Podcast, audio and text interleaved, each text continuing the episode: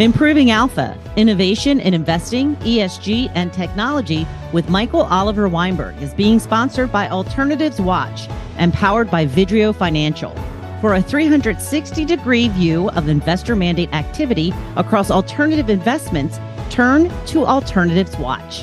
Vidrio Financial is the first technology enabled service for allocators looking to harness investment complexity and make better allocation decisions.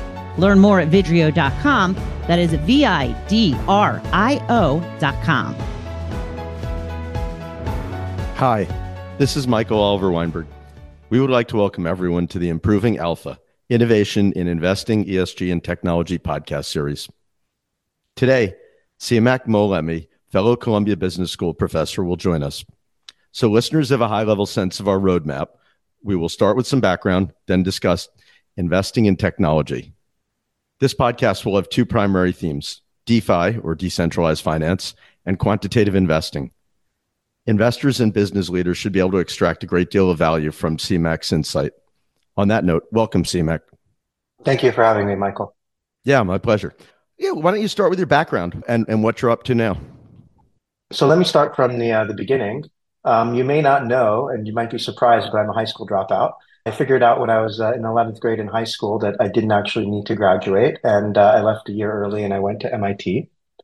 And when I was at MIT, I became very interested in, in mathematics and computation, but not so much pure math as much as math with applications. And the kind of applications I, I, I drifted towards were, were financial applications.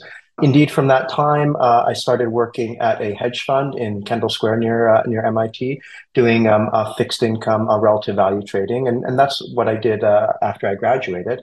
After a while, uh, I sort of decided it would kind of be nice to be a professor. Um, it turns out you need this PhD thing. I stopped what I was doing and I went out to to, to California to get a, a, PhD at Stanford. And once I got my PhD, uh, since then, which was about 2007. Um, I've come to Columbia, um, where I'm at the business school. And um, my interests in, you know, are twofold. I'm interested in an abstract class of mathematical problems known as stochastic control. These are problems where an agent needs to make decisions over time, and there is uncertainty about the future, which is usually modeled through probability distributions. So that's a general class of problems that I'm interested in. And the specific applications of that that I'm interested in are in finance. So, namely things like quant finance, so quantitative trading, a market microstructure. And these days, I've become very interested in blockchain and in uh, decentralized finance.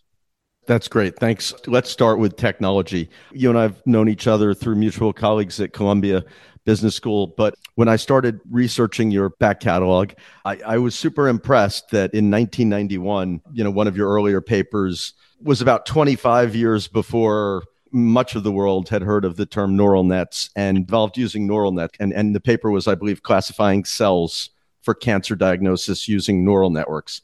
So I think that was actually maybe 30 years ahead of your time. But anyway, yeah, I'm curious to hear your thoughts. You know, it must have been a challenge in light of the expensive computing power, lack of computing power, relatively less sophisticated machine learning, and lack of data.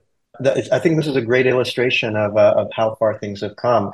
Um, this was a paper I wrote um, when I was in high school. I was uh, doing an internship at a, a, local university, and I was developing neural networks to analyze images of urine cells to determine if they were cancerous or not. Now, when you think neural network, probably you're thinking these days something like a, a, a large language model. So you're thinking something with like, uh, you know, modern LLMs have hundreds of billions of parameters. The neural network I was using back in, uh, you know, 1990, 1991 had about 150 parameters. So we're talking about a neural network whose scale is like 1 billion times smaller than a uh, than a modern neural network. But uh, nevertheless, uh, uh, actually, it was it was quite challenging to uh, train at the time. So at the time, um, you couldn't do it on a desktop computer. You couldn't even do it on something like a Sun workstation or other types of uh, workstations that were popular at the time. I used a Convex C120 supercomputer, which I had access to from the university, to train this network, which is again tiny by modern standards. I think that kind of illustrates how far things have evolved and the kind of computational scale we have today that's really a modern phenomenon that certainly you know 30 years ago uh, did not exist yeah, I mean, to your point, there's a statistic that we love, which is a million dollars of computer computing power in 1980 costs four cents today, which is nothing you don't know. It's really quite stunning. Yeah. Anyway, and then it looks, it seems as though your research progressed in science a bit and then shifted to finance. Maybe you could talk a bit about that transition. Yeah. So, you know, my interests have always been uh, as an applied mathematician, and I've been a bit agnostic about precisely um, what that application is. So at times I've early in my career I worked on finance in the 90s, you know, as I mentioned I did fixed income relative value trading. I worked at a biotech startup then where I applied mathematical models for computational chemistry and for, for drug discovery. Um, when I did my PhD, I was at Stanford in the electrical engineering department. Again, I was, you know, working in this area of stochastic control, but the main applications there were to, to things like controlling computer networks or to controlling uh, robots. Once I got a, a faculty position at, at, Columbia, I was at the business school. It was actually quite natural for me to switch back into finance because, you know, that's uh, more of a, a, business school uh, kind of topic. But I've always been ag- agnostic. The thing that's important for me is that there be an application and that someone be interested in implementing the, uh, the methods that I develop.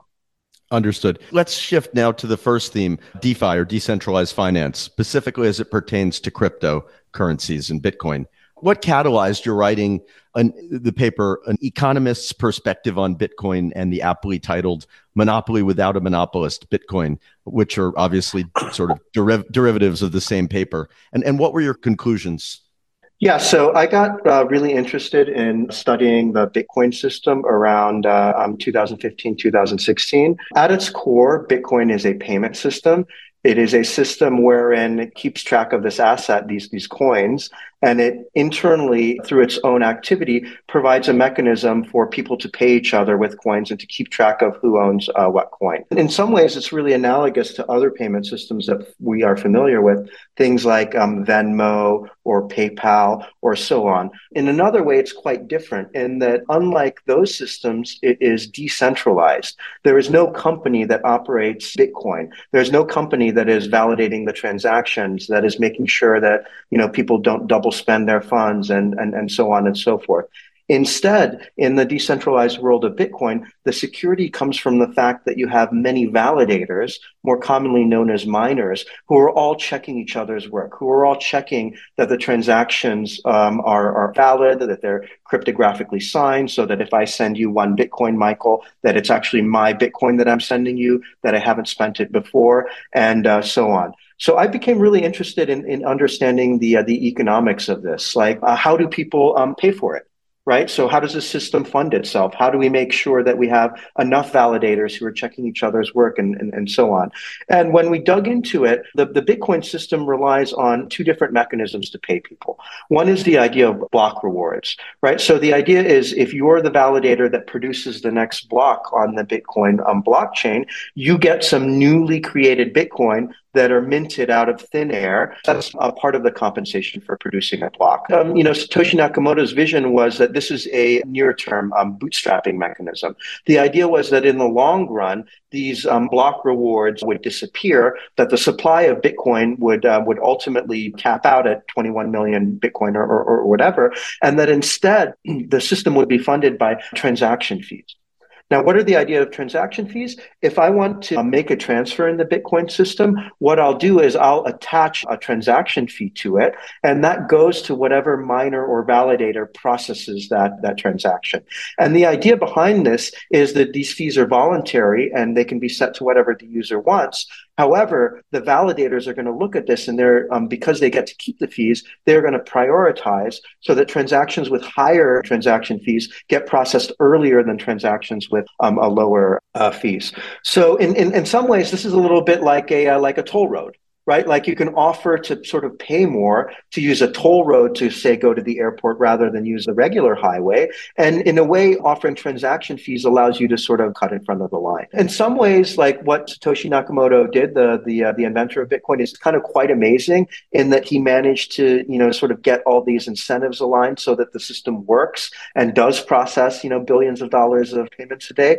But you know what we did in our academic work is we analyzed this this transaction fee mechanism from a game theoretic perspective and found that it's ultimately a bit flawed. And, the challenge is as, as, as, follows. If the Bitcoin um, network is not very busy, then no one will pay transaction fees. You know, the reasoning there is quite simple. It's the same as if you're going to the airport and there is no traffic. Most people would just rather take the regular road and save money versus taking the uh, toll road. On the other hand, if the uh, the system becomes busy, then the uh, the level of transaction fees that needs to be paid becomes unstable and really quickly, you know, explodes. Our sort of conclusion from this paper was really that the specific transaction fee of mechanism of Bitcoin is challenging and um, is likely to be um, sort of uh, problematic in the long run in that it requires congestion, right? Either you have um, congestion and the system is very busy. The positive side of that is then the transaction fees will pay for things, but the negative side of that is that the system will be very slow and um, transactions will take a long time to go through and so on. On the other hand, you could have a world in that where the system is not very busy, but in that world, uh, no one will pay for transactions. Eventually, miners and validators will drop out, and then the, the system will become uh, in, insecure. So this really highlighted some issues with that, the idea of, of congestion as a long-term payment, of, a, a long-term funding mechanism for Bitcoin. And you know, since that, we can see you know, systems like Ethereum have developed other things aside from you know voluntary congestion payments. For example, the idea of having a base fee that everybody pays no matter what, no matter whether the system is uh, is busy or not. And I think um, uh, some of those ideas have been sort of uh, implied by our earlier work. So he was definitely very interested in the underlying economics of uh, blockchains. Look, again, I know you're very knowledgeable about Ethereum. I mean, to me, Ethereum should be far more valuable than Bitcoin because you might make the argument that Bitcoin is a capacity constrained instrument and a store of value, but Ethereum has actual material and potentially valuable transactional use. So to me, I could see far more utility in Ethereum than Bitcoin, but curious to hear your thoughts. I don't want to opine on what the value of things should be because I think that's sort of a very, uh, very hard question, i.e., what, what should the price be? My um, focus has been more on what is a technology capable of.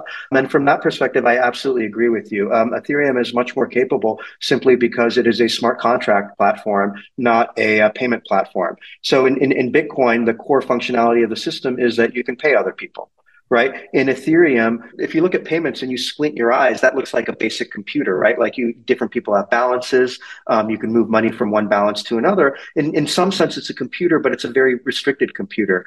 The, the innovation of Ethereum was to say, let's take this and let's make it a full general purpose computer, what computer scientists would call Turing complete. So Ethereum, you have, you have smart contracts. These are really arbitrary computer programs. Just the Ethereum system itself through these smart contracts has a lot more functionality. You can do things things like you can implement decentralized exchanges, or you can implement lending protocols, or you can run general purpose uh, um, uh, computer programs. So, in my mind, from a technological perspective, Ethereum and, and, and really most other modern blockchains are far more capable than Bitcoin.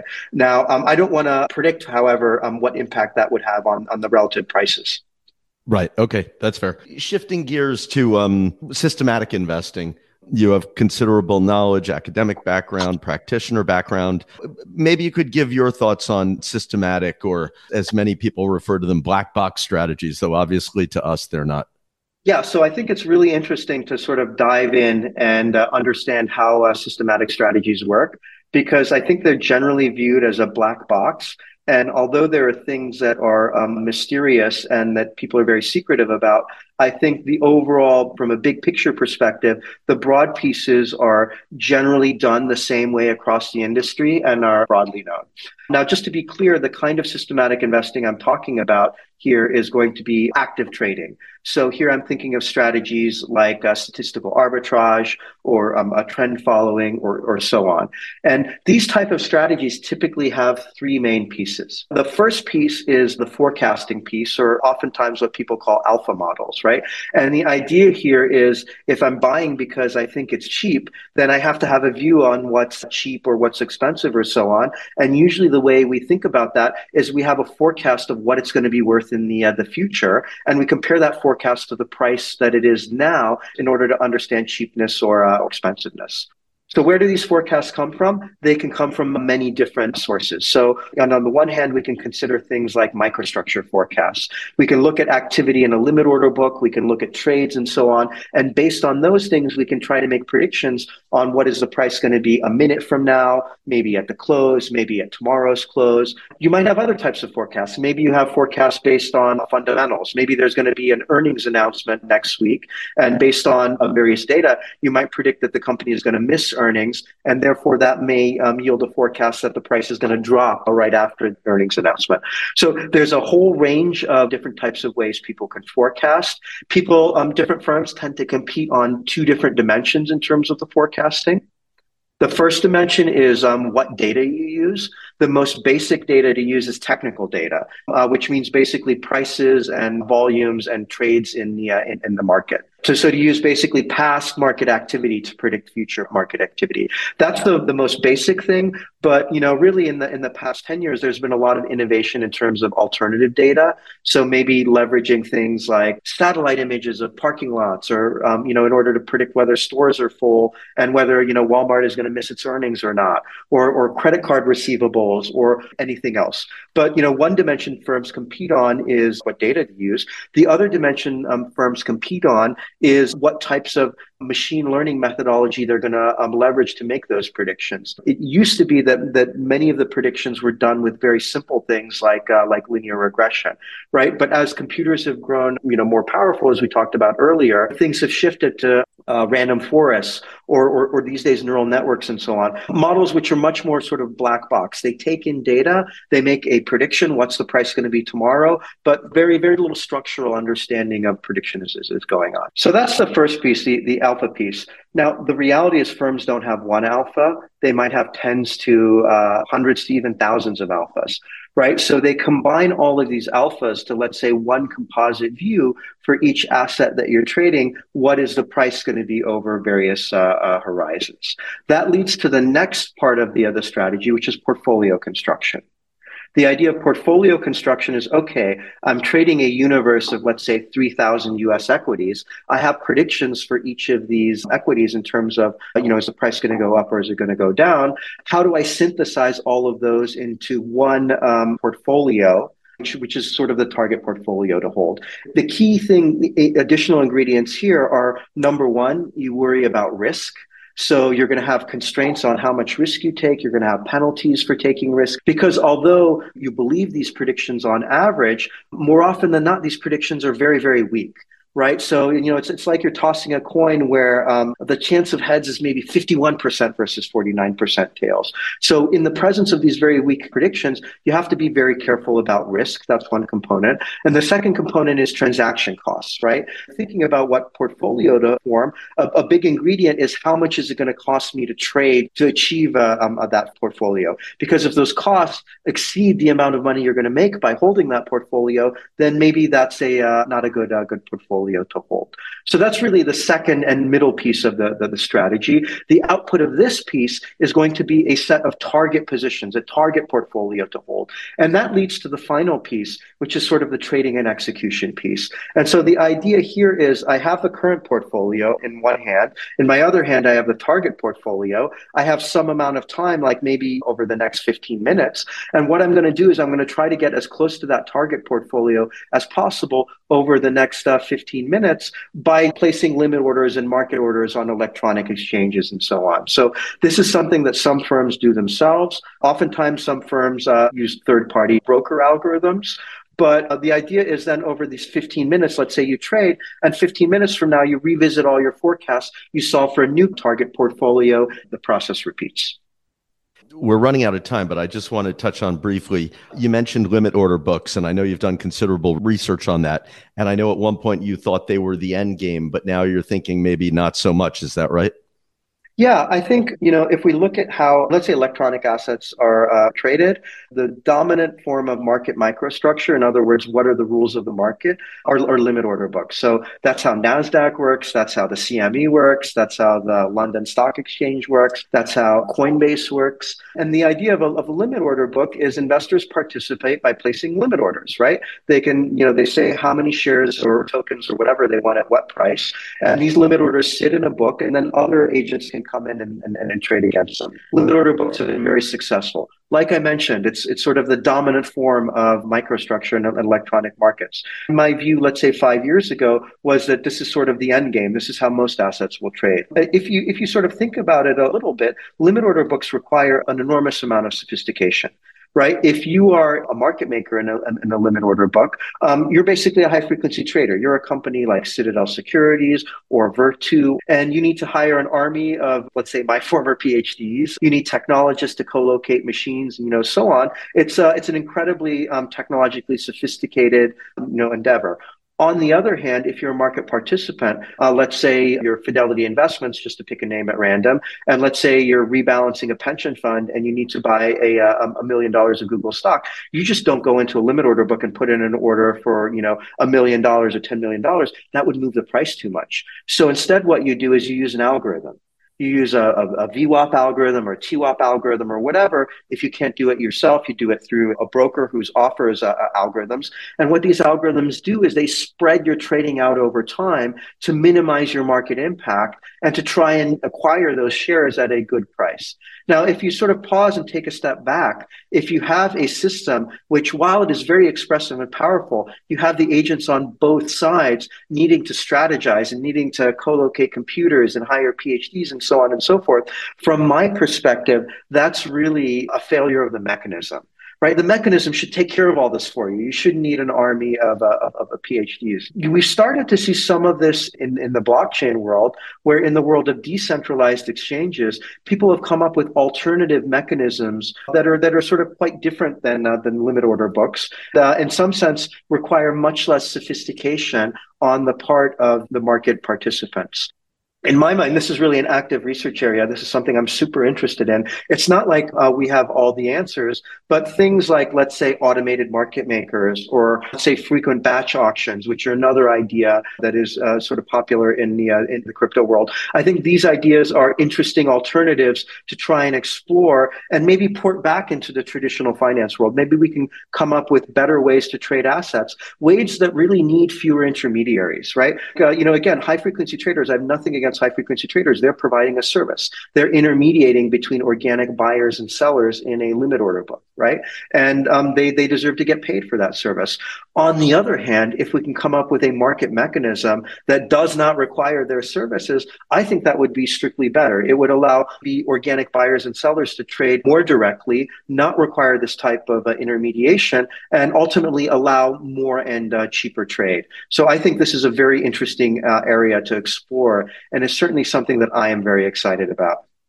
Well, we could spend hours on all of these topics Bitcoin, neural nets, Ethereum, uh, limit orders, quant strategy, quant black box investing. But unfortunately, we're we're out of time. Look, Ciamac, uh, we'd like to thank you for that super interesting discussion and sharing your most valuable asset with us, your time. We hope listeners have a better appreciation for what one of our more thoughtful asset owners is thinking about and how we may all benefit from this. This is your host, Michael Oliver Weinberg, hoping you join us again for our next episode where we speak with another thought leader who will provide insight into improving alpha via innovation. Thank you for listening to Improving Alpha Innovation in Investing ESG and Technology, sponsored by Alternatives Watch and powered by Vidrio Financial. With Vidrio Financial Asset Managers, endowments and foundations, pensions, family offices, insurance plans, OCIOs, and sovereign wealth funds can cut through the complexity of asset allocation to reduce costs, mitigate portfolio risk, optimize compliance controls, and improve performance analytics. Interested to learn more? Contact us today at vidrio.com. That's V I D R I O.com. The information covered and posted represents the views and opinions of the guest and does not necessarily represent the views or opinions of Vidrio Financial or our host, Michael Oliver Weinberg. The content has been made available for informational and educational purposes only. The content is not intended to be a substitute for professional investing advice. Always seek the advice of your financial advisor or other qualified financial service provider with any questions you may have regarding investment planning.